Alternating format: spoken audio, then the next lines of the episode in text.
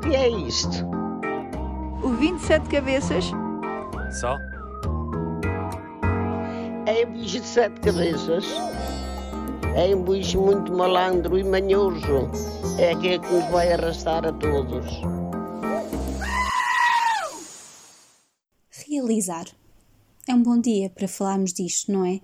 Realizou-se hoje uma sessão de leitura instrutória que parece exigir muito mais do que a instrução primária, mas depois vai saber e não é bem assim. Realizou-se porque aconteceu, ocorreu, sucedeu, deu-se, efetivou-se, procedeu-se. Mas também se criou. E aqui fica mais uma vez o meu aplauso porque a realidade supera sempre a ficção, por mais alucinante ou alucinado que seja o realizador.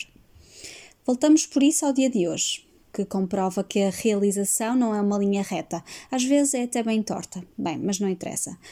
Um príncipe vive até aos 99 anos depois de ter nascido na Grécia, ter sido expulso pelas tropas turcas, ter estudado em França, Inglaterra, Alemanha, Escócia, ter servido durante a Segunda Guerra Mundial, ter mudado de nome, de religião, ter tido quatro filhos, ter viajado por todo o mundo, ter conhecido Churchill, Kennedy, Neil Armstrong, dele, mais do que da maior parte da humanidade, poderia dizer-se, realizou-se.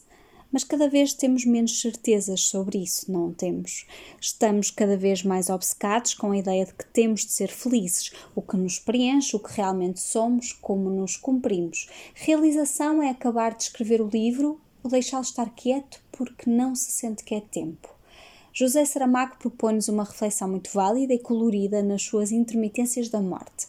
E vem com esta imagem: a morte passa a escrever, com os seus pulsos cadavéricos, missivas aos que estão para morrer daí a sete dias.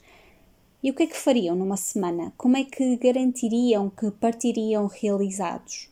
O trabalho é uma construção mental e da vida prática, que se vai infiltrando a cada dia mais nesta ideia de realização, de metas e objetivos a arriscar. Mas e quando a inteligência artificial substituir perto de 90% das profissões hoje conhecidas? Saberá o homem lidar com a sua falta de propósitos numa sociedade puramente virada para o entretenimento? Não é um horizonte tão longínquo como possamos pensar, estamos mesmo a caminhar para perto dele. A realização exige tempo para pensar além das necessidades imediatas e consumistas. Para mim, é cada vez mais o campo cheio de árvores altas, sombras que desafiam o sol, pássaros palradores e tempo para decidir se deixo ou não aquele livro por escrever. Hoje falei demasiado de trabalho e confesso que estou cansada, por isso pergunto-te: e a tua experiência ou observação? O que é que te diz, Lara? O tema para amanhã é mercado de trabalho. Um abraço, até para a semana. O que é isto? O 27 cabeças? Só? É um bicho de sete cabeças. É um bicho muito malandro e manhoso. É aquele que nos vai arrastar a todos.